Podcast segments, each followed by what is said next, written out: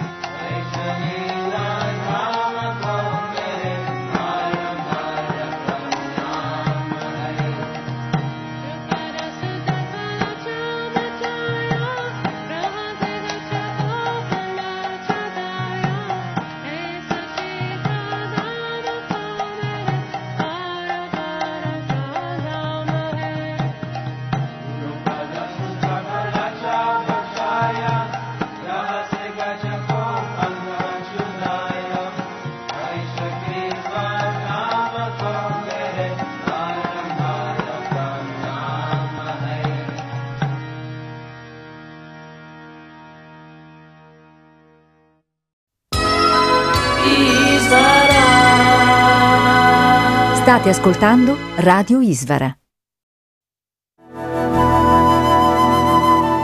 Radio Isvara vi invita all'ascolto di Manunet Prabhu, lezioni e conversazioni.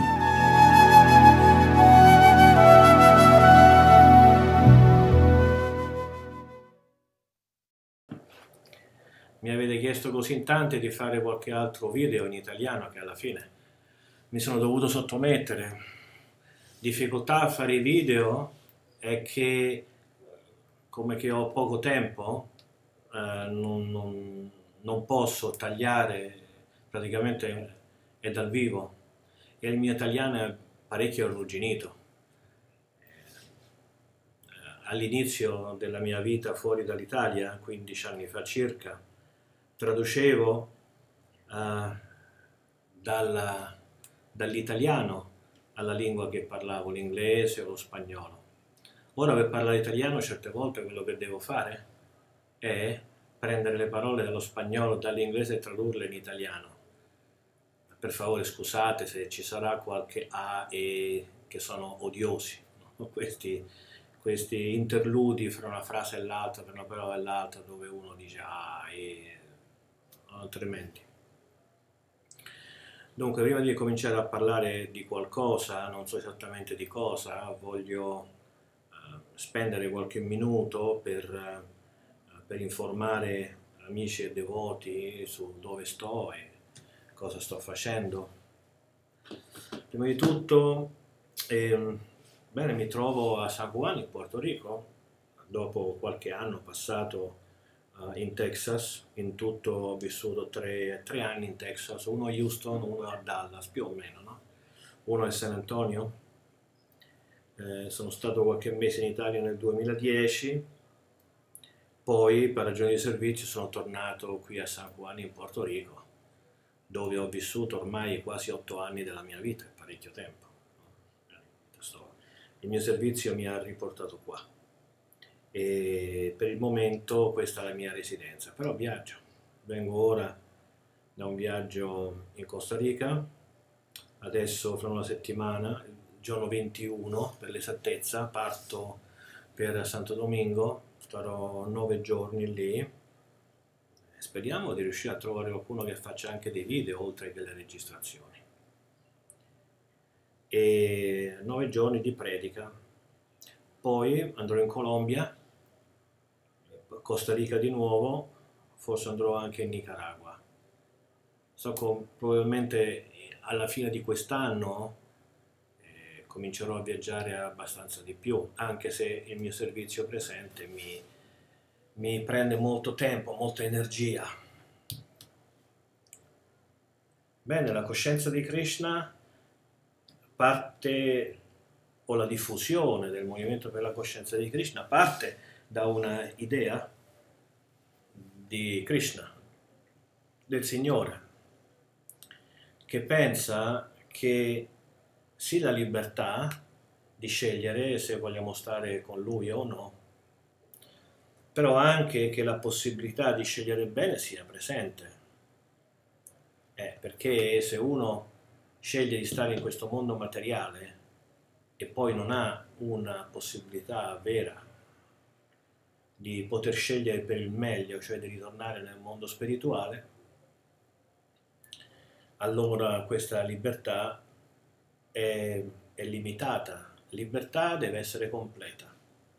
Veniamo nel mondo materiale per una libera scelta e altrettanto libera deve essere la scelta di ritornare nel mondo spirituale. Però per avere, perché questa libertà sia veramente libera, uno deve avere di fronte a sé le varie possibilità con tutte le informazioni, perché se hai una disproporzione tra le informazioni che vengono dal mondo materiale e quella spirituale, allora eh, veramente eh, la, la libertà non esiste, perché sarà sicuramente viziata in questa scelta da una preponderanza di informazioni, uh, informazioni intese in senso lato, che, viene, che vengono dal mondo uh, materiale. Per questo Sri Krishna dice Maya sta facendo un buon lavoro qui nel mondo materiale, ti sta dando un sacco di cose, un sacco di immagini, un sacco di uh, suoni, uh, gusti, emozioni, sensazioni. E ora io, dice Krishna, voglio darti la stessa quantità, se non di più, di informazioni del mondo spirituale, in modo che tu nella bilancia sia come minimo uh, pari, che tenga una, una uguale quantità di informazioni. Informazioni dal mondo spirituale vengono principalmente dalle scritture, vengono dai maestri spirituali, vengono dai devoti in generale e poi vengono anche dalle esperienze personali perché Krishna non dà solamente informazioni di tipo teorico, intellettuali, dà anche realizzazioni, dà anche uh, delle cose che succedono dentro nel cuore, nella mente, che fanno sì che quello che tu studi e quello che tu ascolti uh, divenga una, o divengano delle realtà realizzate, vere, vissute. Ed è importante quindi studiare, e però anche praticare, perché è dalla pratica che vengono queste, queste realizzazioni. Le realizzazioni sono importanti perché se uno per tutta la vita continua ad avere eh, una percezione del mondo spirituale solo dal punto di vista intellettuale, alla fine uno dice, beh, è una bella filosofia, è una bella poesia, però, però insomma tanti devoti dicono questo, fanno queste domande e dicono io canto Hare Krishna, canto Hare Krishna, però queste, queste estasi di cui si parla tanto, queste, queste, queste, visioni del mondo spirituale dove sono, io non, non, non, non le vedo, non, le sento. E allora bisogna spiegare a loro che quando uno va in una, in una palestra perché vuole i muscoli, non può dire, uh, beh sono arrivato, ora ho pagato la mia mensilità dove sono i miei muscoli, no? ci vuole un po' di tempo. Mentre per avere dei muscoli possono passare dei mesi, forse per, in qualche caso anche degli anni. Per la coscienza di Krishna, che è ben più importante che avere qualche muscolo, forse può prendere un pochettino più di tempo. Ma in realtà il tempo è una cosa molto relativa perché chi va più veloce, chi va più, più lento, è una questione così soggettiva. Eh, perché Krishna è uguale per tutti, ma è la maniera di come noi ci avviciniamo a Lui. È come quando piove, adesso qui a Porto Rico ci sono delle nuvole nere, c'è ancora il sole qui, però si vede un po' di nuvole nere dietro. E dunque se uno si mette sotto la pioggia per 10 minuti riceverà un sacco di acqua, si bagnerà completamente, invece chi, chi corre da un portone all'altro ne riceverà di meno. Dipende, dipende molto da, dal modo in cui noi ci avviciniamo alla coscienza di Krishna. Di certo la coscienza di Krishna è una cosa reale, una cosa reale se vogliamo fidarci di quelli che ce lo dicono in forma scritta, in forma parlata e se vogliamo fidarci anche delle nostre realizzazioni per quanto parziali possano essere. Quindi fidiamoci di quelli che ci dicono che la coscienza di Krishna è una realtà ed è una realtà meravigliosa e fidiamoci anche delle nostre realizzazioni quando cominciamo a cantare di Krishna. Perché una canzone dovrebbe darci del piacere? Eppure non c'è una sola persona seria che abbia cantato di Krishna e non abbia detto però.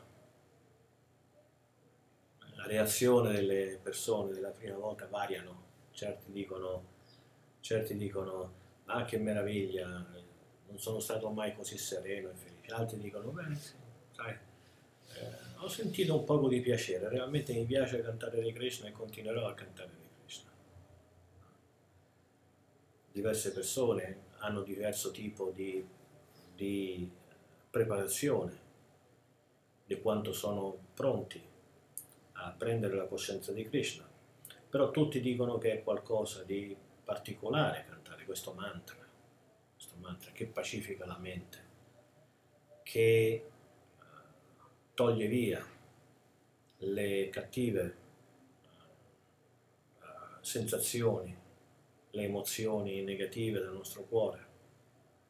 Eh, per questa ragione anche un minimo di esperienza che abbiamo avuto a contatto col mantra di Krishna, dobbiamo far sì che questo rimanga nel nostro cuore, ci spinga a impegnarci sempre di più, sempre meglio nella pratica della coscienza di Krishna.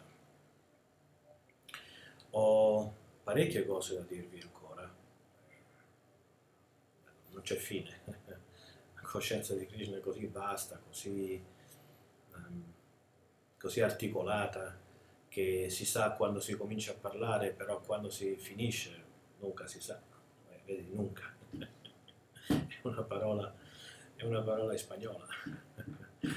Mai si sa per cui per il momento preferisco eh, fermare qui la registrazione di questo video e non mi sono dimenticato di amici e devoti italiani, state sicuri che io magari in maniera molto così eh, artigianale continuerò a, a fare dei video, qualche strafalcione sarà inevitabile perché la pratica il mio italiano è quella che è, parlo molto poco, confondo, uh, confondo verbi e cose, però va bene, sono sicuro che me lo perdonerete. Allora va bene, ve lo prometto ora, eh, ogni due o tre giorni, qualche volta tutti i giorni, qualche volta una volta alla settimana, registrerò qualcosa se mi mandate delle domande specifiche eh, sarà mio piacere rispondere. Va bene? Hare Krishna a tutti.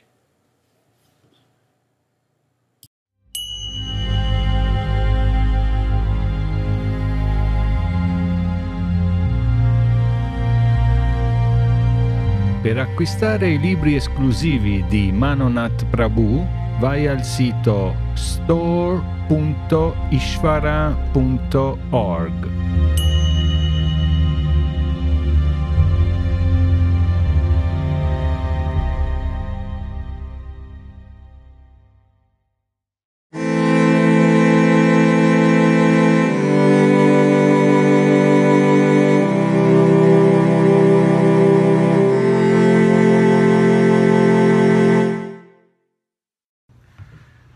Krishna Atmarama. Dunque, uh, io ti sta, per quanto riguarda il video dell'altra volta che hai scoperto per caso, ti stavo per avvertire che avevi un video da parte mia. Poi è passato un giorno o due e tu l'hai, trovato da solo. E mm, ti avvertirò anche che ti sto rispondendo ora in video. Mi stai dicendo che il nuovo forum ti piace molto? Uh, beh, il presente Ishvara non è un, un forum. Uh, Ishvara ora è una biblioteca, un, un archivio, uh, dove chi vuole sapere di storia, filosofia Vaishnava, vedica, va lì e lo trova, cioè trova tutto in un posto il presente forum ha un motore di ricerca molto buono, molto forte e, e, può trovare tutto molto bene, poi stiamo dividendo le cose secondo argomento, la lingua, uh, poi l'altra volta ti ho detto che stiamo caricando cose un poco lentamente, per cui finché tu puoi dare una mano sei benvenuto e ci sono centinaia di migliaia di documenti che si possono caricare, foto, eh, video, su YouTube si trova di tutto, si trova classi, ricerche approfondite,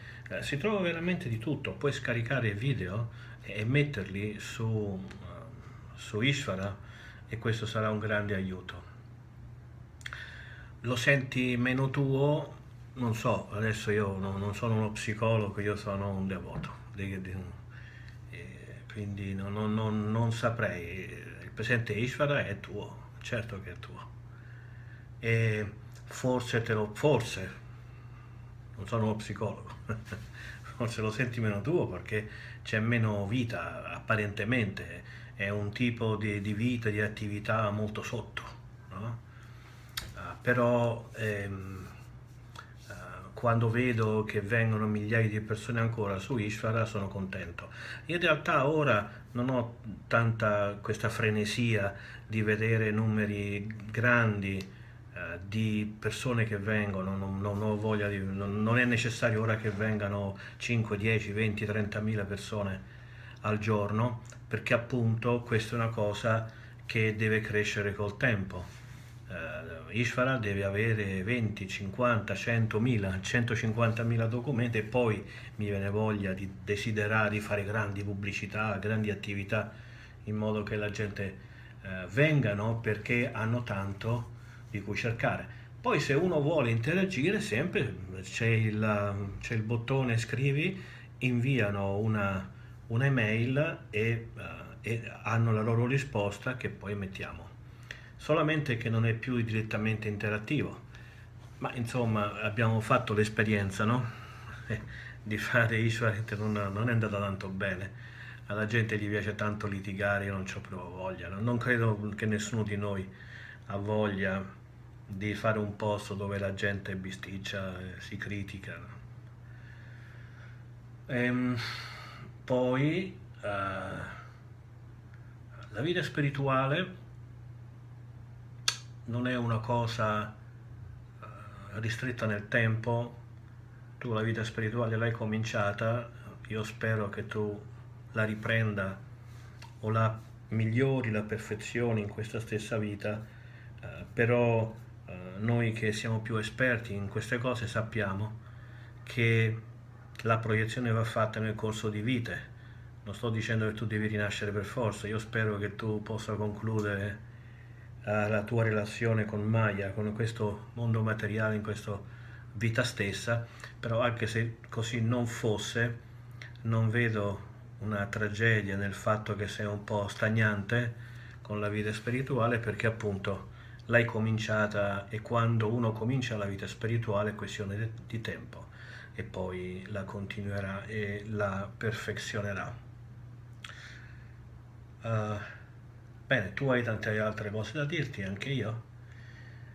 Mi apro una parentesi breve, poi, molto breve, poi concludo il video, uh, che voglio, mi sto in un certo senso esercitando con questi videoclip che sto facendo ora, mi sto esercitando perché ho molta difficoltà personale a parlare davanti a una macchinetta senza nessuno dentro la stanza. Io sono una persona comunicativa, mi piace parlare alle persone, non, non, non sono spigliato, non sono a mio agio da solo, per cui se pratico molto rispondendo a domande o situazioni, a persone che mi scrivono, cioè in questa maniera sono convinto che magari col tempo riesco a diventare un po' più spigliato, perché questa è la comunicazione del futuro. Scrivere prende tanto tempo, è, è, è meglio scrivere perché hai più tempo per pensare e dici cose migliori specialmente con l'età che avanza, uno non ricorda, se in questo momento tu mi chiedessi uno shloka probabilmente non, non, me lo ricorderei, magari mi metto là un attimino, chiudo gli occhi, me lo ricordo, mi si accende la lampadina e, e, e lo scrivo. Però il video è anche una, un, un, metodo molto completo perché si vede la persona, in un certo senso pare come che se io fossi lì a casa tua, lì davanti a te e quindi spero che, uh, che questi video uh, siano utili.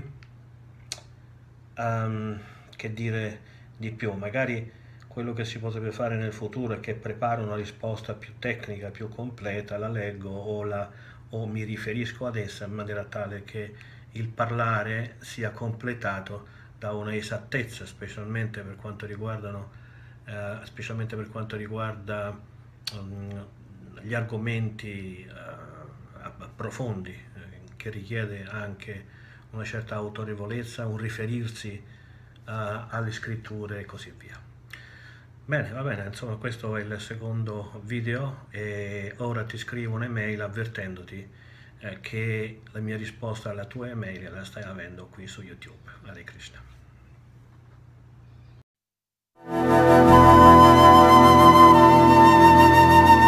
Avete ascoltato?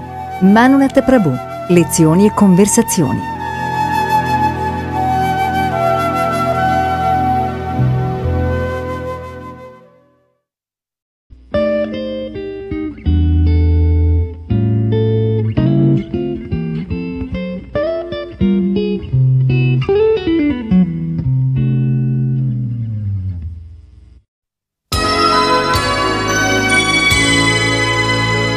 Questa è Radio Isvara.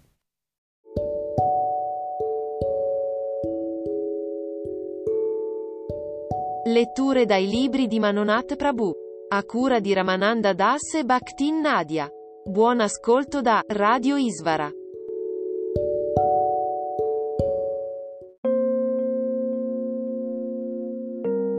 Questa, in accordo ai Veda, dovrebbe essere la prima domanda della nostra vita la più importante. Senza questa base tutto il resto rimane ciò che è, privo di significato. Perché se prima non stabiliamo cosa siamo noi, sarà impossibile stabilire il giusto meccanismo del desiderio e l'oggetto della nostra ricerca, e cioè la felicità.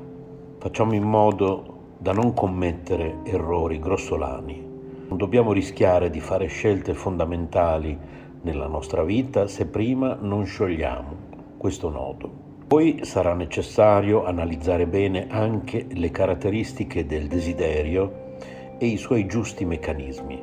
Solo allora potremmo dire di conoscere cosa ci farà veramente felici. Andiamo a trattare il primo punto. Chi siamo noi? Jiva Sakti, l'anima spirituale. Introduzione al tema. Scegliamo di iniziare partendo dal concetto della Jiva perché ci sembra corretto stabilire, prima di tutto, l'identità dell'ascoltatore, la nostra insomma. Non siamo i primi a operare una scelta del genere Abbiamo precedenti illustri, nella Bhagavad Gita è Krishna stesso a seguire questa logica. Infatti, dopo un primo capitolo introduttivo nel quale viene presentata la situazione storica, inizia subito a spiegare i concetti riguardanti l'identità individuale dell'essere. Anche Shukadeva Goswami nel suo discorso a Vyasa esordisce alla stessa maniera. Questa essenza, la jiva, nei Veda viene chiamata con appellativi diversi quali Atma, Jivatma, anima infinitesimale, Anuatma, anima spirituale, scintilla d'energia spirituale, entità che è parte integrante di Dio. L'identità sbagliata. Domanda. Allora cominciamo con la domanda più logica. Chi siamo noi? Risposta. Questa è la domanda più corretta da porsi e da porre quando si inizia una inquisitoria diretta alla comprensione della verità. Ed è il primo argomento che dobbiamo affrontare come condizione prima per comprendere bene tutto il resto. Infatti siamo noi che vogliamo sapere, noi che cerchiamo, noi che conduciamo l'indagine filosofica, per cui prima di tutto si deve capire bene chi è questo io che si sta muovendo, che sta cercando di uscire dai legami dell'ignoranza. Domanda. Potete specificare meglio perché è tanto importante? Risposta. Facciamo un esempio. Osserviamo gli animali. Un uccello. Esso crede di essere ciò che è, un uccello appunto, e si comporta come tale. Fin dai primi momenti della giornata si pone domande da uccello, si affaccenderà per risolvere le necessità proprie della sua specie, il mangiare, il dormire, la difesa per sé e per la famiglia. Identificatosi in quella forma vivente, tenta di risolvere le problematiche e le questioni che le sono connesse. Ora, mettiamo che uno di noi impazzisca e creda di essere un uccello. Credendo di poter volare, spalancherà la finestra e tenterà il volo, ma il risultato non può che essere nefasto. La ragione? È ovvia, non era un uccello e non poteva volare. Nella nostra vita, se non vogliamo correre il rischio di fare cose inutili o addirittura dannose, la prima cosa che dobbiamo fare è chiederci chi sono io. Quanti di noi si sono mai posti questa domanda? Ma prima di capire chi siamo è meglio dare un'occhiata a cosa non siamo. Noi membri fin troppo attivi della società materialistica moderna stiamo commettendo un gravissimo errore che è alla base di tutte le nostre disgrazie. Ci stiamo identificando con qualcosa che non siamo, qualcosa a noi estraneo, ed è questa la ragione per cui siamo sempre frustrati e insoddisfatti. Siamo dei pazzi che abbiamo creduto di essere uccelli. Al presente, cosa crediamo di essere? Un corpo, una mente, un'intelligenza? È un errore comune, la storia dell'umanità è piena di esempi anche importanti. Riprendiamo alcuni dei versi che abbiamo già menzionato nella prima parte del nostro lavoro. Narada Avyasa. Sei soddisfatto di aver creduto che il corpo, Sarira, e la mente, Manas, siano gli oggetti finali della tua ricerca di realizzazione? Punto interrogativo. L'autore della letteratura vedica fino a quel momento aveva messo per iscritto solo quella parte dei Veda che trattava degli argomenti del Brahman impersonale e della natura materiale, indicando i modi per vivere e realizzare la dimensione desiderata. Infatti, verso 25, quello precedente era il 24, hai pienamente delineato il soggetto del Brahman impersonale e la conoscenza che ne deriva. Naturalmente anche nei Veda originali Vyasa aveva descritto l'aspetto ultimo della verità suprema, ma a giudizio di Narada non in modo sufficientemente esplicito. Verso 26. Egli, Vyasa, aveva certamente descritto le glorie del Signore, ma non quanto aveva fatto con la religiosità, dharma, lo sviluppo economico, artha, la gratificazione dei sensi, kama, e la salvezza, moksha. Questi quattro erano argomenti molto importanti dell'impegno nel servizio devozionale al Signore. Quel capitolo della Srimad Bhagavatam ci conduce al frangente in cui Vyasa, sebbene avesse dato ai suoi futuri lettori una gran mole di conoscenza, si sentiva insoddisfatto. Perché? Continueremo nella prossima puntata. Hare Krishna.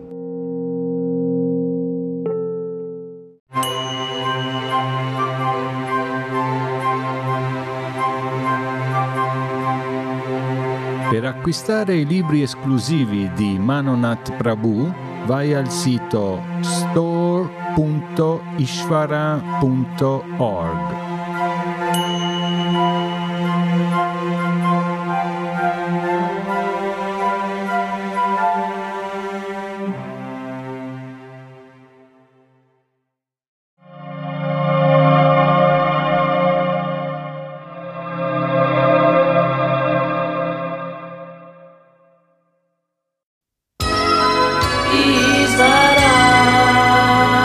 State ascoltando Radio Isvara.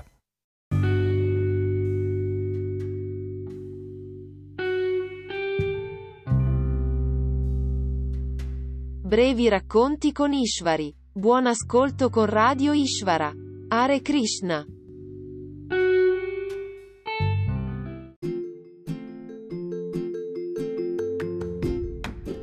Dal Krishna Charamrita di Vivamangala Thakura. Ardo nell'attesa di vedere quel bambino di Vrindavana, la cui bellezza conquista l'universo intero e cui occhi ornati di nere sopracciglia si aprono come petali di loto. Lui che posa sempre il suo sguardo benevolo sui suoi devoti e si muove dolcemente qua e là. I suoi occhi sono sempre umidi di lacrime e dalle sue labbra color rame emana un canto che rende più pazzi di un elefante ebbro. Desidero tanto vederlo a Vrindavana.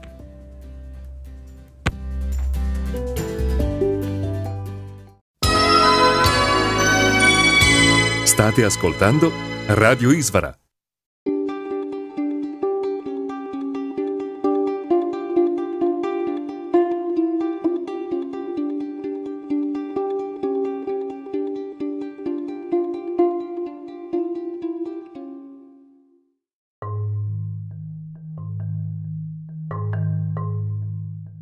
Audio che seguono sono tratti dal canale YouTube. youtube.com barra user barra Emanuela Torri. Buongiorno cari e carissime nel Signore e benvenuti nella stanza delle letture speciali spirituali.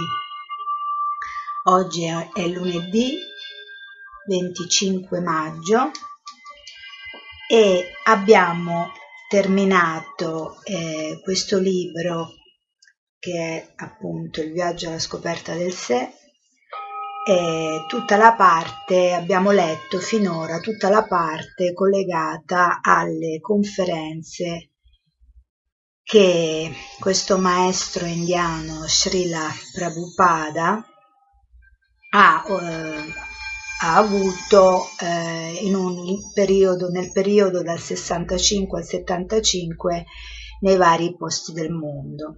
Adesso il libro, eh, come sto vedendo ora con voi, è sviluppato in due parti, cioè questa parte delle conferenze e poi c'è l'altra parte, l'ultima parte del testo dove eh, Sua Divina Grazia, come viene chiamato dai suoi discepoli, Eisi Bhaktivedanta Swami, Swami significa maestro, Prabhupada, eh, spiega proprio che cos'è la coscienza di Krishna, entra proprio di più eh, nello specifico, nel senso che ci dirà che cos'è questo metodo di yoga, cioè il, il, lo, il, chiamato il bhakti yoga, quindi lo yoga della devozione, perché lo yoga ha ovviamente no, vari tipi di espressione, c'è l'espressione quella del corpo, quindi legata ai movimenti del corpo, alle famose asana, che viene chiamato il metodo dell'Ashtanga Yoga, eh, degli otto stati, e, e, poi ci sono tutti gli altri, no? quindi c'è quello legato al prana, quindi alla, con respirazione, quindi tutti gli esercizi di respirazione, e poi c'è il metodo, quello del Kriya Yoga, appunto, che poi cioè, voglio dire, di yoga ce ne stanno tanti quanti sono i maestri, perché poi lo yoga è vastissimo e è legato soprattutto alla persona del maestro, perché il senso poi alla fine è questo quindi si segue un determinato maestro e questo determinato maestro porta avanti un tipo di metodo che secondo lui è quello più vero per trasferire agli altri quella che poi è la liberazione, perché poi alla fine tutti portano a quello scopo, cioè la liberazione dalle ansie, dalle sofferenze di questa vita materiale che ci angustia. E molti hanno, e quanti sono i maestri, tanti sono gli yoga. Poi ovviamente ci sono quelli che, come nel nostro caso, sono legati ad una tradizione ben specifica, quindi considerata autentica proprio perché esiste no, questa trasmissione che si porta avanti da maestro discepolo, maestro discepolo, che sono riconosciuti dai, dai discepoli, cioè un maestro è maestro quando è riconosciuto dal discepolo, altrimenti non, non, non, chi è che riconosce? Chi li riconosce? Li riconoscono i discepoli. Quindi piano piano, piano piano il maestro diventa molto famoso perché comunque ha una serie di discepoli, no? un numero vastissimo di discepoli che ne riconoscono la sua importanza e la tradizione va avanti questo per quanto riguarda soprattutto ovviamente eh, l'ultimo nostro periodo storico. Nell'antichità evidentemente le cose erano molto diverse, perché comunque i maestri c'erano, perché andavano addirittura nella foresta, quindi come ci sono ancora, perché ci sono alcuni maestri che addirittura neanche parlano, quindi però insomma il discorso è molto vasto, è vastissimo e qui ne portiamo avanti uno, ne stiamo leggendo uno, che è appunto quello legato alla Gaudiya Vaishnava, questo, alla quale appartiene questo maestro, che è Sua Divina Grazia e sì Bhaktivedanta Swami Prabhupada, che è un acharya fondatore dell'Associazione Internazionale per la Coscienza di Krishna. E in questo testo lui ci spiega che cos'è secondo lui la perfezione dello yoga. E inizia così. Sri Krishna, Dio, la persona suprema, parla del metodo di yoga più elevato nel sesto capitolo della Bhagavad Gita. Quindi vedete, questo presuppone che ci siano vari metodi di yoga. E nella Bhagavad Gita, questo testo molto importante, considerato come la Bibbia degli Hindu, degli indiani, nel sesto capitolo Sri Krishna, che è il nome di Dio, spiega qual è secondo lui il metodo eh, più elevato Per favore ricordatevi che stiamo predicando questo movimento per la coscienza di Krishna con l'autorizzazione della Bhagavad Gita. Quindi il testo di riferimento è la Bhagavad Gita, che è un testo sacro, Non c'è niente di inventato. Il metodo del Bhakti Yoga è autorizzato e se volete conoscere Dio allora dovete adottare questo metodo del Bhakti Yoga perché nel sesto capitolo della Bhagavad Gita si giunge alla conclusione che lo yogi più elevato è colui che pensa sempre a Krishna all'interno di sé. Vedete? Krishna, l'autorità suprema, ha consigliato il metodo di yoga che consiste in otto fasi.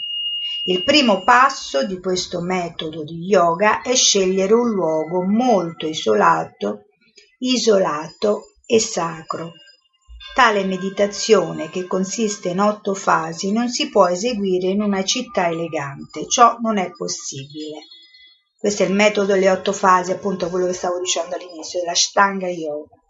Perciò in India coloro che non sono molto seri per quanto riguarda la pratica dello yoga si recano a Hardwar, un luogo molto eh, isolato sulle montagne dell'Himalaya, dove restano soli e seguono un metodo molto restrittivo riguardo al mangiare e al dormire.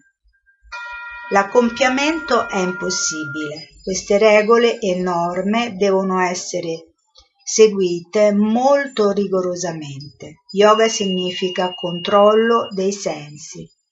Per soddisfare i sensi senza alcuna restrizione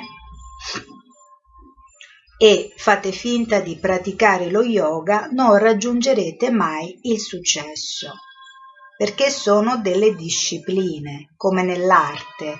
Se non c'è in qualsiasi arte, se non c'è una disciplina, quindi una serie di eh, regole da rispettare, diventa un qualcosa così di dilettantesco, di naif, come ce n'è tanti in giro. Ma per fare le cose bisogna avere rigore e disciplina. Adesso lui qui sta spiegando appunto questo metodo che è quello del Hatha Yoga, quindi dovete scegliere un luogo sacro, poi dovete sedervi con gli occhi semichiusi e concentrarvi sulla punta del naso. Non potete cambiare la vostra posizione, quindi un po' in questa posizione qui, no? Cioè guardare la punta del naso, stare con gli occhi semichiusi e stare concentrati.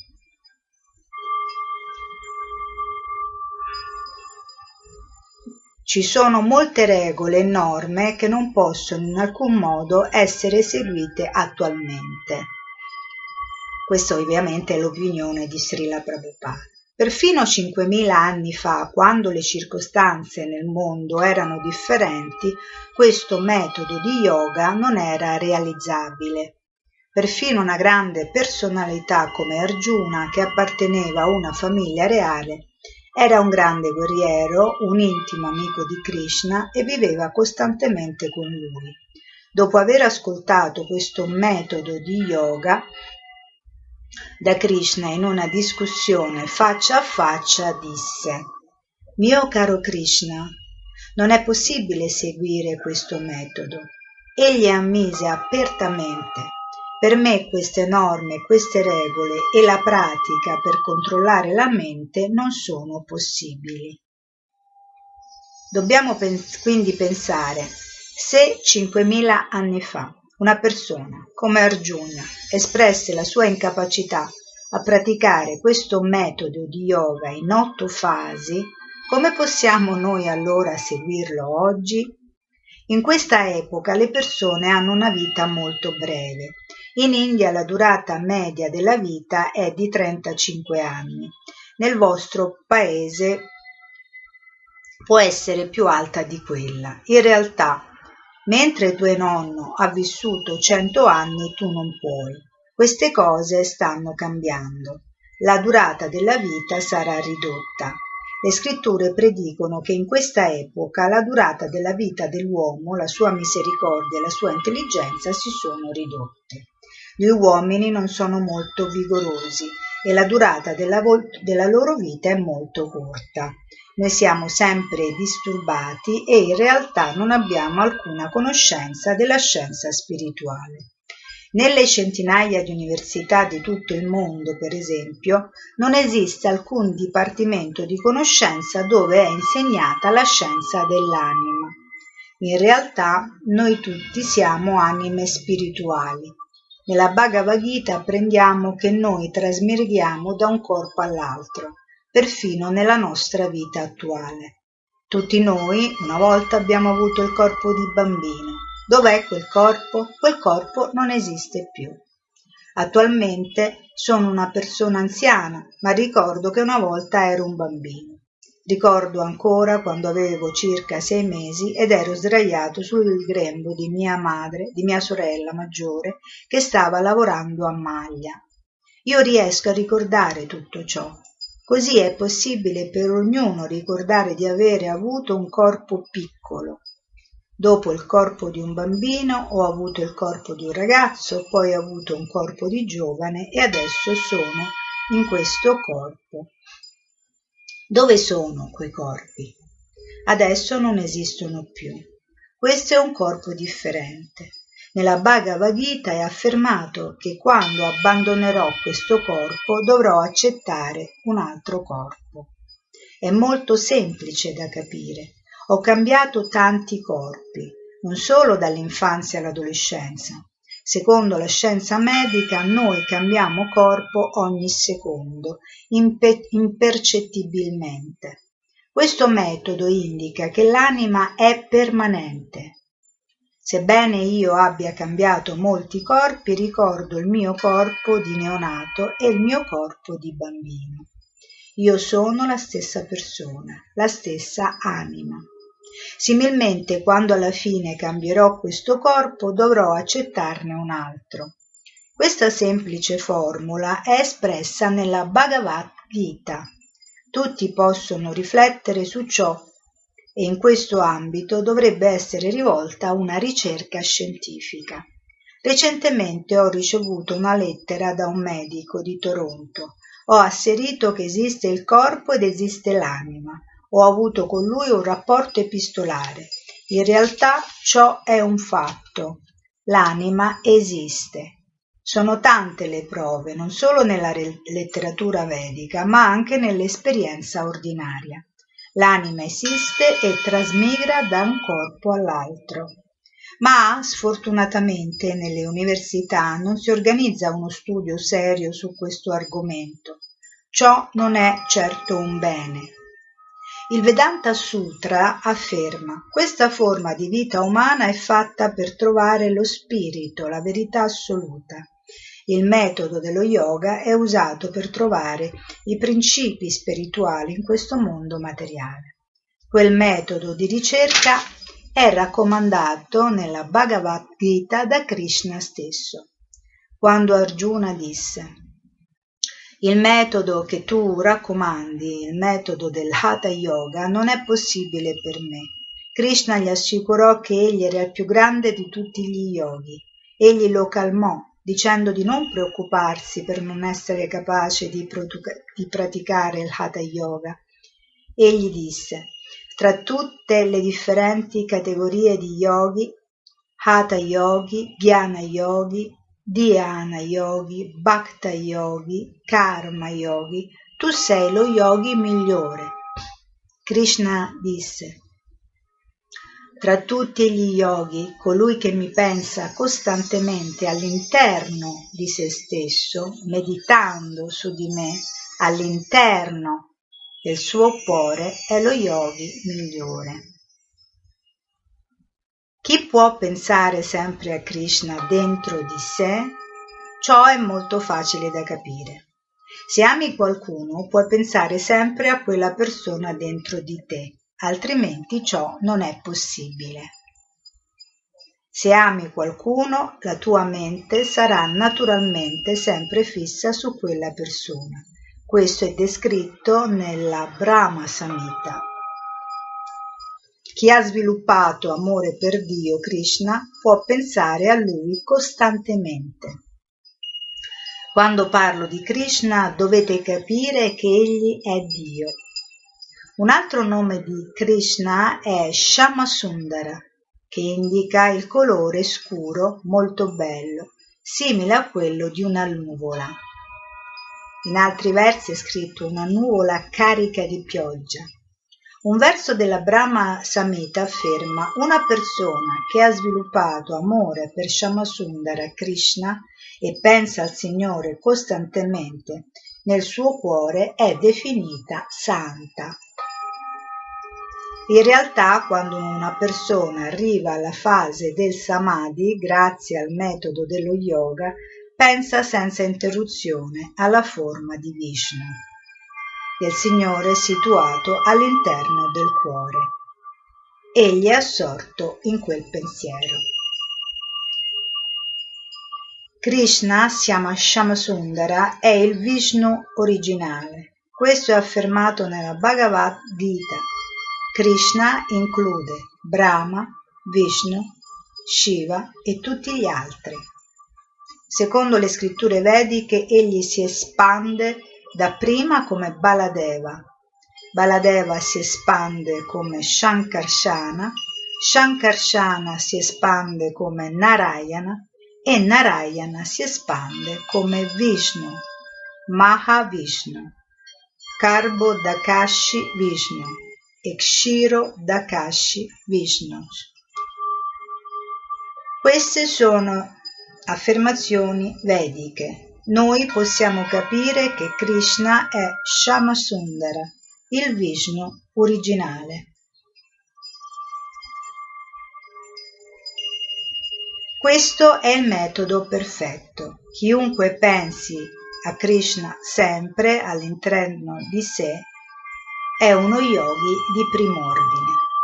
Se volete raggiungere la perfezione dello yoga, non siate soddisfatti soltanto di praticare i codici dei libri antichi, dovete andare oltre. In realtà la perfezione dello yoga è raggiunta quando si è in samadhi e si pensa sempre alla forma di Krishna, di Vishnu, del Signore all'interno del vostro cuore senza essere disturbati. Vi voglio far vedere la forma di Vishnu, scusate un attimo perché ci tengo. Lo vado a prendere un attimo perché non sapevo che c'era questa frase e adesso ve lo prendo un attimo.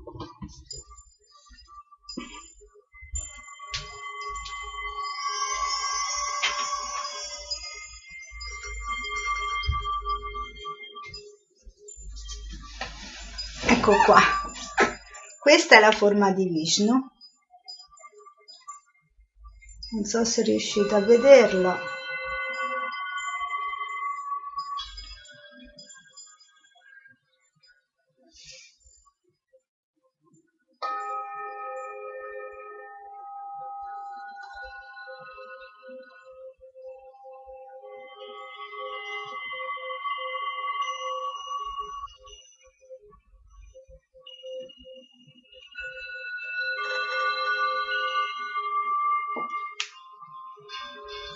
tengo a, a farvelo vedere perché questa è la mia personale esperienza. Quella è una foto che mi porto dietro da 30 anni e mi fu regalata una delle prime volte che entrai in un tempio eh, di questa tradizione qui da una mia amica che ringrazio ancora adesso, che si chiamava Krishna Premavati all'epoca, adesso non so come si chiamerà, perché di solito si possono anche cambiare i nomi, e, che ringrazio perché quell'immagine fu, è legata diciamo proprio a una delle mie prime eh, realizzazioni spirituali che, che sono state significative tantissimo nella mia vita perché se sto ancora qua dopo tanto tempo a parlare di questi argomenti qualcosa c'è stato insomma ovviamente scusatemi, ma io dovete sopportare tutte queste cose così perché purtroppo io non ho nessun tipo d'aiuto, faccio tutto da sola, quindi è un po' difficile. Eh. Allora, però mi metto così perché sto più comoda con le, con le gambe alzate. E, e, quindi quell'immagine che abbiamo visto adesso è l'immagine di Vishnu nella, eh, nell'idea di Paramatma, cioè di Vishnu che alberga in ogni cuore.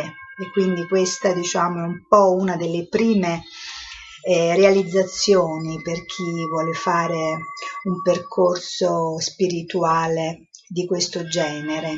Eh, infatti io quando nella mia carriera di aspirante devota e ho mh, mm, eh, avuto proprio questo tipo di realizzazione, una è stata una delle prime, cioè di riuscire a vedere, seguendo chiaramente questi maestri, no? quindi praticando questo tipo di yoga, a un certo momento mi ricordo, ero molto giovane, avevo quasi, penso, 29 anni, 28 anni, e e camminavo in questa grande piazza di, di Terni insieme a vari devoti che purtroppo adesso non, ho, non, riesco più a vedere. Uno si chiamava Tridandi, Tridandi che credo che sia ancora, cioè ci sia ancora lì, che, che è stato uno dei sostenitori anche della, della radio che c'è, perché si chiamava Radio Krishna Centrale. E io mi ricordo che ero tutta così estasiata proprio perché avevo questa realizzazione, cioè avevo fortissima questa realizzazione di vedere Vishnu, quest'immagine, la rivediamo, quest'immagine di Vishnu, Dio, a quattro braccia, nel cuore di ognuno e di ognuno, di tutti. E, e questo ti dava una, mi, mi dava, mi diede una sensazione meravigliosa proprio di veramente di, di beatitudine, di beatitudine. E mi ricordo che questo mio amico, che lui è un veterano proprio di, di questa tradizione, di questa cultura, Tridandi, mi disse, Cara, dice, questo è solo l'inizio, mi disse. e questa frase me la ricorderò per tutta la vita. Queste sono state le due persone, questa devota, eh, eh, che si chiama appunto eh, Krishna Premavati, ma poi cambiò in ehm, Krishna Priya, credo. E, lei per quanto riguarda questa, questo dono che mi fece, eh, perché appunto questo mi, evidentemente mi stimolò molte cose, molte emozioni. E, e, poi Tridandi Prabhu appunto che ricordo con molto piacere perché poi aveva questo viso un po' particolare eh, ricordava un po' quell'attore che ha lasciato il corpo mm, delle piane, non so se lo conoscete, quell'attore mm, bravissimo che ha fatto Regalo di, di Natale. Eh, questa è una parente cinefila. E comunque questa figura, questa immagine eh, che adesso qui Srila Prabhupada ne sta parlando, eh, per me è stata, per me personalmente è stata molto molto significativa. E quindi Prabhupada mm, chiede, no? Perché poi è chiaro che si deve riuscire a mantenere e chi può mantenere? Perché io per esempio ebbi all'epoca questa sensazione fortissima, no? Che mi è durata un bel po', eh? Ma poi svanisce. Infatti vedete che dice, chi può pensare sempre a Krishna dentro di sé? Ciò è molto facile da capire. Se ami qualcuno puoi pensare sempre a quella persona dentro di te, altrimenti ciò non è possibile. Se ami qualcuno la tua mente sarà naturalmente sempre fissa su quel pensiero. Questo è descritto nella Brahma Samhita. Chi ha sviluppato amore per Dio, Krishna, può pensare a lui costantemente. Quando parlo di Krishna dovete capire che egli è Dio. Un altro di nome di Krishna è Shamasundara, che indica il suo colore scuro molto bello, simile a quello di una nuvola. Un verso della Brahma Samhita afferma una persona che ha sviluppato amore per Shamasundara Krishna e pensa al Signore costantemente nel suo cuore è definita santa. In realtà quando una persona arriva alla fase del samadhi, grazie al metodo dello yoga, pensa senza interruzione, vedete, alla forma di Vishnu, del Signore situato all'interno del cuore. Egli è assorto in quel pensiero. Krishna Syamasundara è il Vishnu originale. Questo è affermato nella Bhagavad Gita. Krishna include Brahma, Vishnu, Shiva e tutti gli altri, secondo le scritture vediche. Egli si espande dapprima come Baladeva, Baladeva si espande come Shankarshana, Shankarshana si espande come Narayana e Narayana si espande come Vishnu, Mahavishnu. Garbo Dakashi Vishnu e Kshiro Dakashi Vishnu. Queste sono affermazioni vediche. Noi possiamo capire che Krishna è Shamasundara, il Vishnu originale. Questo è il metodo perfetto. Chiunque pensi a Krishna sempre all'interno di sé è uno yogi di prim'ordine. Se volete raggiungere la perfezione nello yoga, non siate Stiamo rileggendo, eh, l'abbiamo già letto questo, ma è importante rileggere. Non siate soddisfatti soltanto di praticare i codici dei libri antichi, dovete andare oltre. In realtà la perfezione dello yoga è raggiunta quando si è in samadhi e si pensa sempre alla forma di Vishnu, del Signore all'interno del vostro cuore, senza essere disturbati. Perciò gli yogi vanno in un luogo isolato e controllano tutti i sensi e la mente. Poi, concentrandosi completamente sulla forma di Vishnu, raggiungono il samadhi. Questa è chiamata la perfezione dello yoga. In realtà questo metodo di yoga è molto molto difficile. Può essere possibile per qualche uomo solitario, ma per la massa non è raccomandato. Nelle scritture è detto Harer Nama, Harer Nama, Harer Namaiva, Gevalan, Kalau, Nastieva, Nastieva, Nastieva, Gatir Anyata. In questa era di Kali si devono cantare i santi nomi del Signore per ottenere la liberazione. Vedete che poi l'obiettivo è la liberazione. Non c'è altra alternativa, non esiste alternativa, non c'è alternativa. Questo sta scritto nel Brihannaradya Purana, quindi in un Purana è scritto questo qui.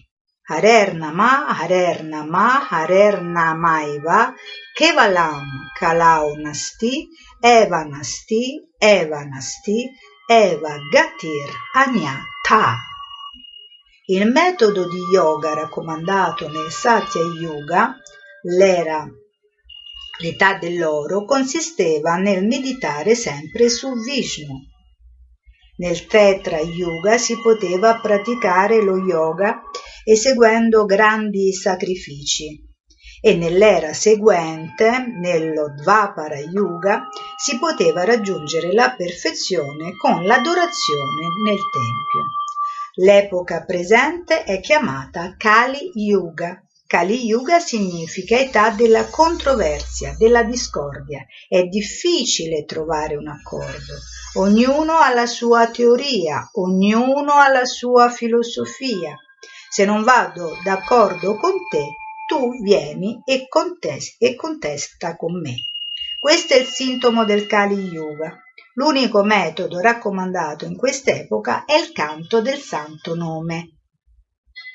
è, è, è sufficiente cantare il santo nome di Dio per ottenere quella perfetta realizzazione spirituale che è ottenuta col metodo dello yoga nel Satya Yuga. Cioè, quindi lui fa un parallelo, no? dice che come nel Satya Yuga si poteva raggiungere la perfezione dello yoga e quindi questo stato di, di liberazione era possibile con le meditazioni, quindi con le meditazioni costanti e fisse di, di questi uomini e donne solitari che con gli occhi semiaperti, la concentrazione sulla punta del naso e quindi la costante visualizzazione di Vishnu nel proprio cuore, riuscivano nel Satya Yuga, proprio perché erano uomini e donne molto forti, molto resistenti, molto determinate, eh, avevano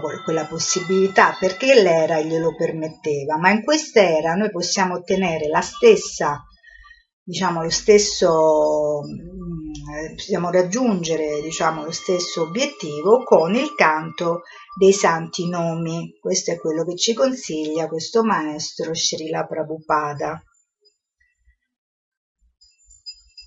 Con il semplice metodo dell'Ari Kirtana.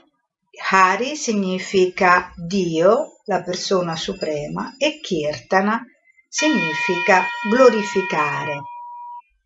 Questo metodo è raccomandato nelle scritture di Sri Chaitanya Mahaprabhu. L'ha diffuso tra gli uomini 500 anni fa.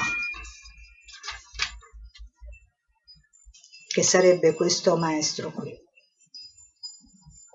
questo mistico.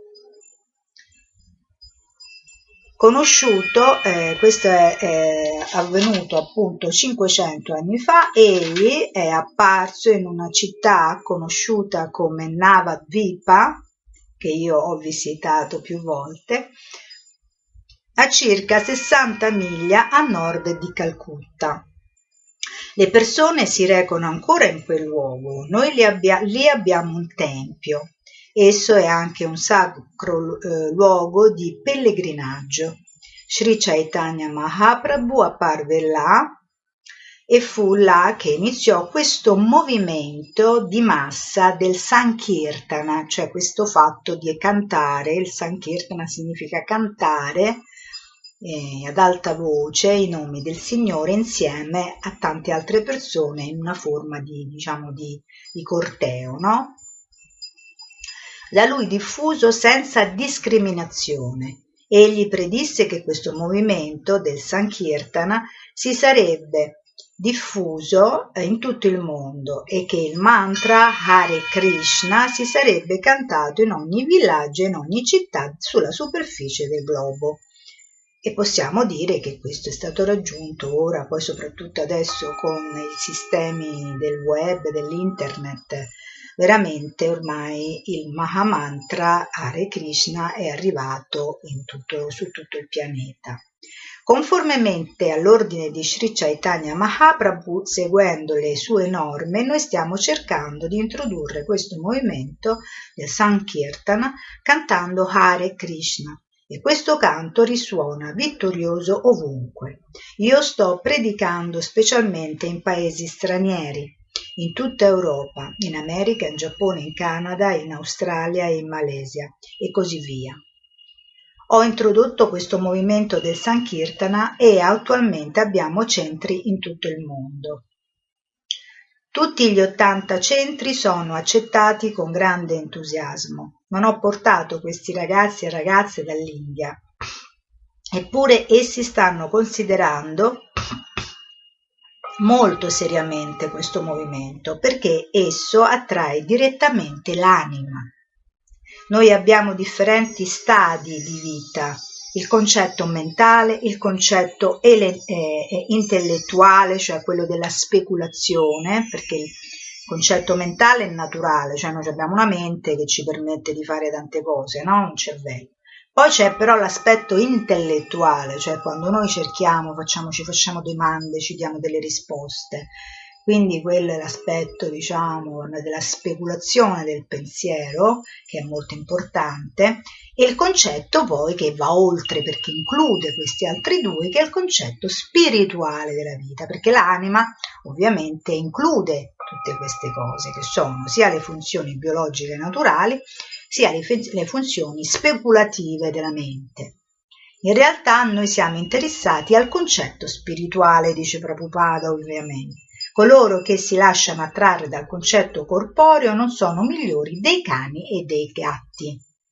Se accettiamo di essere questo corpo, allora non siamo migliori dei cani e dei gatti, perché il loro concetto di vita è quello. Dobbiamo capire di non essere questo corpo, come Krishna voleva far capire ad Arjuna all'inizio del suo insegnamento nella Bhagavad Gita. Prima di tutto cerca di capire chi sei, perché ti lamenti mantenendo il concetto corporeo della vita? Tu devi combattere. Certamente tu devi combattere con i tuoi fratelli, cognati e nipoti e ti lamenti. Ma prima di tutto renditi, renditi conto che tu sei un corpo o no. Quello è l'inizio della Bhagavad Gita. Krishna cercò di far capire ad Arjuna di non essere il corpo. Questa istruzione non era esclusiva per Arjuna, ma serviva a chiunque. Prima di tutto dobbiamo capire di non essere questo corpo. Noi siamo anime spirituali. Questa è l'istruzione vedica, cioè questo è il primo passo per riuscire a capire quella che secondo Srila Prabhupada e un po' diciamo tutti gli spiritualisti che cos'è per avere appunto diciamo è il primo passo per capire che noi non siamo solo il corpo ma siamo anime spirituali eterne questo è quello che dobbiamo realizzare prima di tutto, ma per farlo che cosa dobbiamo fare? Perché non è semplice, noi siamo abituati a vederci come corpi, come menti, al limite come genialità, no? quindi forme di pensiero molto evolute, ehm, abilità particolari in alcune persone, ma l'anima è un'altra cosa, perché l'anima ce l'hanno tutti, ce l'ha pure il cane. Quindi automaticamente la visione del concetto di anima in realtà vale per tutti. L'anima ce l'hanno tutti, quindi il pensiero ovviamente cambia, perché se io sono abituata a valutare le persone in base a quello che fanno, o a quello che sono, a quello che rappresentano, è un tipo di visione normale, ordinaria, materiale, che, che inevitabilmente crea delle differenze. Ma quando io mi rendo conto che la persona non è solo una persona per quello che appunto come ho detto adesso pochi secondi fa rappresenta. Ma una persona è persona perché ha l'anima. Alla fine l'amore si espande verso tutti perché tutti siamo anime, al di là di quello che noi siamo, di quello che noi facciamo, di quello che noi rappresentiamo, ma ci impariamo a vedere che dentro quella persona c'è un'anima. Questo è il concetto più bello secondo me, è la prima realizzazione che veramente ti cambia proprio, no? Ti cambia proprio il modo di stare al mondo. Cioè, veramente è molto importante. Vediamo quello che dice Prabhupada, che lo spiega molto meglio di me. Giunto a questo punto, se sei fermamente convinto di non essere questo corpo, allora hai raggiunto lo stadio del Brahma Bhuta, della realizzazione del Brahman. Questa è conoscenza, vera conoscenza. L'avanzamento della coscienza, tesa solo a mangiare, a dormire, ad accoppiarsi, è una conoscenza animale. Anche un cane sa come mangiare, come dormire, come accoppiarsi e come difendersi. Se la nostra educazione si estende soltanto a questi punti di vista, il cane mangia secondo la sua natura e anche noi mangiamo, ma in un bel posto, con cibo ben cucinato e seduti a tavola. Questo non è avanzamento. Il principio è sempre quello del mangiare. Similmente tu puoi dormire in un bellissimo appartamento e in un palazzo eh, di sei piani in un palazzo di 122 piani e il cane può straiarsi sulla strada, ma quando lui dorme, quando tu dormi, non esiste differenza alcuna. Tu puoi, non puoi sapere se stai dormendo in, in, in un grattacielo o su un terreno, perché stai sognando qualcosa che ti ha tolto dal tuo letto. Hai dimenticato che il tuo corpo è sdraiato là sul letto e stai volando nell'aria sognando. Perciò migliorare il metodo per dormire non significa avanzamento di civiltà. Similmente il cane non ha convinzioni sociali per accoppiarsi. Dovunque vi sia, vi sia una cagna, egli si accoppia per la strada tu puoi accoppiarti molto tranquillamente in un luogo appartato, sebbene oggi le persone stanno imparando ad accoppiarsi come cani, ma l'accoppiamento esiste. Lo stesso principio si applica alla difesa. Un cane possiede denti e unghie con cui potersi difendere e voi avete le bombe atomiche. Ma lo scopo è la difesa, questo è tutto. Perciò le scritture affermano che la vita umana non è fatta soltanto per questi quattro principi di vita, le richieste del corpo. C'è qualcos'altro. Un essere umano dovrebbe essere curioso di imparare che cos'è la verità assoluta. Questa educazione scarcheggia. Quando la civilizzazione vedica Secondo la civilizzazione vedica, un brahmana è un uomo erudito, ossia è colui che conosce l'anima. In India ci si rivolge ai brahmana come uomini eruditi, ma in realtà essi non possono essere brahmana per nascita. Si presuppone che essi sappiano che cos'è l'anima.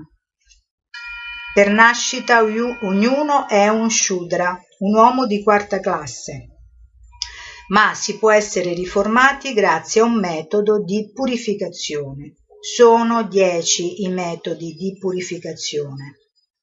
Una persona si sottopone a tutti questi metodi finché alla fine si reca dal maestro spirituale ed egli gli consegna il filo sacro come riconoscimento della sua seconda nascita, una nascita avviene col tramite del padre e della madre e all'altra nascita le dà il maestro spirituale che gli trasmette la conoscenza vedica. Questa è chiamata seconda nascita. In quel periodo al candidato è data una possibilità di studiare e di capire che cosa sono i Veda. Egli in realtà realizza che cos'è l'anima e qual è la sua relazione con Dio. Poi diventa un brahmana. Dopo la comprensione del Brahman impersonale, egli raggiunge il livello della comprensione di Vishnu, di Sri Vishnu, Dio, la persona suprema. E infine diventa un Vaishnava. Questo è il metodo perfetto. Vabbè, qui è un po' sintetizzato, insomma, in due parole, ma è molto complessa la cosa, insomma. Poi, parte seconda, lo yoga è il maestro dello yoga. Vediamo che ora è. Abbiamo un altro quarto d'ora. Lo yoga è il nesso che unisce l'anima all'anima suprema, ossia il supremo ai minuscoli esseri viventi. Shri Krishna è quel supremo, la personalità di Dio. Essendo questo lo scopo finale dello yoga, il nome Krishna è Yogeshvara, il maestro dello yoga. Alla conclusione della Bhagavad Gita è detto: Dovunque vi sia Krishna, dovunque vi sia Arjuna, il più grande degli arcieri, là certamente c'è la vittoria. La Bhagavad Gita è il compimento narrativo enunciato da Sanjaya, il segretario di Maharaj Dhritarashtra. Rashtra. Se, questo sistema è proprio simile a quello delle onde della radio. La rappresentazione è in atto nell'auditorio, ma tu puoi ascoltarla dalla tua stanza. Così, proprio come oggi esiste un congegno meccanico, anche allora esistevano dispositivi, sebbene non esistessero macchine. Ad ogni modo, il segretario, il Dritta Rashtra, poteva vedere ciò che stava accadendo sul campo di battaglia. Mentre era nel palazzo e stava narrando tutto ciò che accadeva a Maharaja Dhritarashtra, che era cieco. La conclusione di Sanjaya era che Krishna è Dio, la persona suprema. Quando è descritta l'esecuzione dello yoga è detto che il nome di Krishna è Yogeshvara. Nessuno può essere uno yogi migliore del maestro dello yoga e Krishna è il maestro.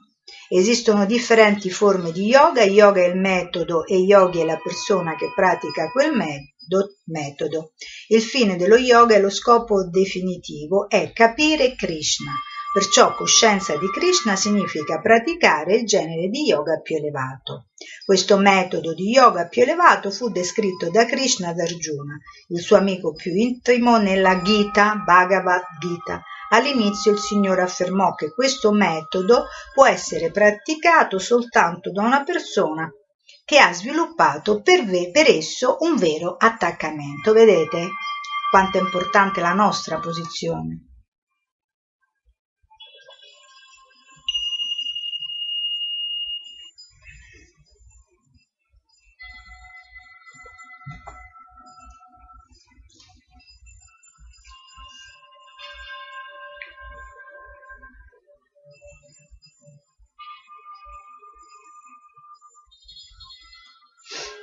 Quindi, ripeto, all'inizio il Signore affermò che questo metodo può essere praticato soltanto da una persona che ha sviluppato per esso un vero attaccamento. Infatti ci sono vari tipi di yoga. Questo metodo di yoga cosciente di Krishna non può essere praticato da un uomo o una donna ordinaria che non ha un vero attaccamento per Krishna, in quanto si tratta di un metodo differente e il più elevato e si chiama il Bhakti Yoga. Ecco, qui ritorniamo a quello che abbiamo detto all'inizio di questo video, e cioè che ci sono vari tipi di yoga e quello che Srila Prabhupada ci vuole trasmettere secondo quella che è la sua esperienza diretta e di realizzato eh, completamente in questa forma di yoga è il Bhakti Yoga. Sono cinque le forme di attaccamento diretto e sette quelle di attaccamento indiretto. L'attaccamento indiretto non è Bhakti. L'attaccamento diretto è definito servizio devozionale e se tu sei attaccato a Krishna con il metodo indiretto il tuo non è servizio di devozione, anche se è pur sempre una forma di attaccamento. Re Kamsa, per esempio, era lo zio materno di Krishna, quindi il fratello della madre di Krishna. Ci fu un avvertimento che Kamsa sarebbe stato ucciso da uno dei figli di sua sorella Kamsa allora diventò molto ansioso riguardo ai figli di sua sorella e decise di ucciderla. Devaki, la madre di Krishna, la madre naturale, perché, Deva, perché Krishna ha una madre naturale che è Devaki e poi ha una madre adottiva che, lo, che, lo, che se ne prende cura nella sua crescita, che è Yashoda si chiama. Adesso parliamo della madre naturale, quindi Devaki, la madre di Krishna, fu salvata da suo marito Vasudeva. Egli venne a un compromesso e fece a suo cognato la proposta che segue. Tu hai paura del figlio di tua sorella, ma tua sorella stessa non sta per ucciderti. Egli chiese, non uccidere tua sorella, salvala e ti prometto che tutti i figli nati da lei ti saranno portati e se ti piacerà potrai ucciderli. Vasudeva, che era appunto il marito di Devaki, la madre di Krishna, la madre naturale di Krishna, Vasudeva, che era molto furbo usò questo stratagemma eh, per, per, per salvare la moglie. Vasudeva pensava, quando il figlio di Devaki nascerà, Kamsa potrà avere un cambiamento di cuore. Ma Kamsa era un demone così grande che uccise tutti i figli di Devaki. Quindi vedete com'è tutto elaborato. Praticamente mm, Kamsa era il fratello della madre di Krishna che era un demone. Fu predetto che l'ottavo figlio di sua sorella l'avrebbe ucciso. Così quando Krishna era ancora nel grembo di sua madre, Kamsa pensava sempre a Krishna. Può sembrare per questo che egli non fosse cosciente di Krishna, ma in realtà lo era non direttamente, non per, per amore, ma da nemico. Perciò quello non è servizio devozionale. Lui che pratica il servizio di devozione, colui che pratica il servizio di devozione è cosciente di Krishna come amico di Krishna o come servitore di Krishna, oppure come suo genitore, oppure, suo, oppure come suo innamorato e amante perché ci sono vari modi per entrare in relazione con Krishna secondo quello che è il nostro personale sentimento. Tu puoi volere Krishna come tuo innamorato o come tuo figlio, tu puoi volere Krishna come tuo maestro, tu puoi volere Krishna come il sublime supremo. Queste cinque differenti forme di relazione indirette con Krishna sono chiamate devozione o bhakti. Esse non implicano un profitto materiale. Il concetto di accettare Dio come figlio è superiore al concetto di accettare Dio come padre. Vedete? Eccolo qui.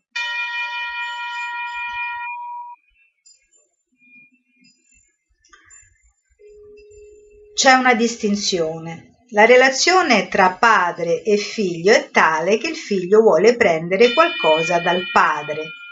La relazione del padre col figlio è quella che il padre vuole sempre dare qualcosa al figlio. Perciò la relazione con Dio Krishna come figlio è migliore della relazione con Krishna da parte di una persona che pensa se accetterò Dio come padre, allora il mio compito sarà quello di chiedere al padre ciò che mi occorre. Ma se diventerò il padre di Krishna anche dall'inizio della sua infanzia, il mio compito sarà quello di servirlo. Il padre è il genitore del bambino fin dall'inizio della sua nascita, perciò il concetto di questa relazione di Vasudeva e Devaki è e Devaki o Devaki è sublime. La madre adottiva di Krishna, Yashoda, pensa se non nutro Krishna con ogni cura, egli morirà. Ella dimentica che Krishna è il Signore Supremo, che egli sostiene i tre mondi.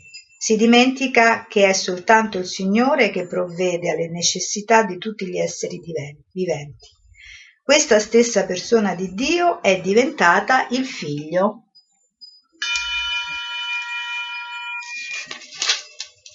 di Yesoda e lei pensa se non lo nutro bene morirà. Questo è amore. Ella ha dimenticato che Dio, la persona suprema, è apparso davanti a lei come un piccolo bambino.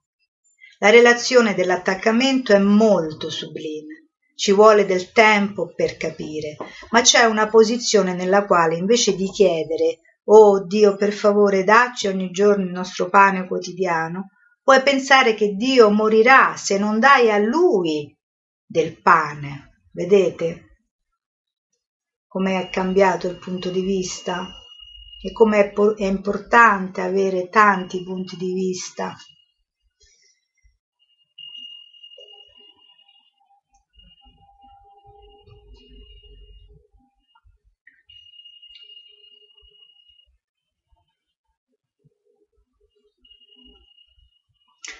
Quindi, dalla relazione "Oh Dio, per favore, dacci oggi il nostro pane quotidiano", puoi pensare che Dio morirà se non dai a lui del pane.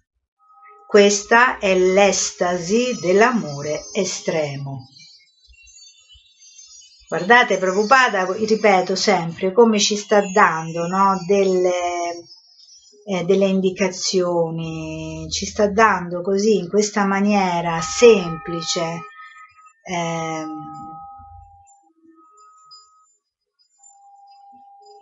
dei concetti, delle idee, non so come chiamarle, così sofisticate, in questa le sta regalando no? in questa maniera veramente così semplice e meraviglioso. Questi sono concetti molto esoterici, sembrano banali, ma non sono per niente banali, cioè banali nel senso semplici, no? banalità per semplicità, ma sono veramente, sono dati in maniera semplice, ma sono profondissimi, sono esoterici. Quindi lui dice appunto, se tu pensi che Dio morirà se non dai a lui del pane, questa è l'estasi dell'amore estremo. C'è una relazione simile tra Krishna e la sua devota Radharani, la più grande devota, la più grande innamorata di Krishna. Madre Yashoda lo ama come genitrice, Sudama lo ama come amico, anche Arjuna lo ama come amico. Ci sono milioni e miliardi di differenti tipi di devoti diretti di Krishna.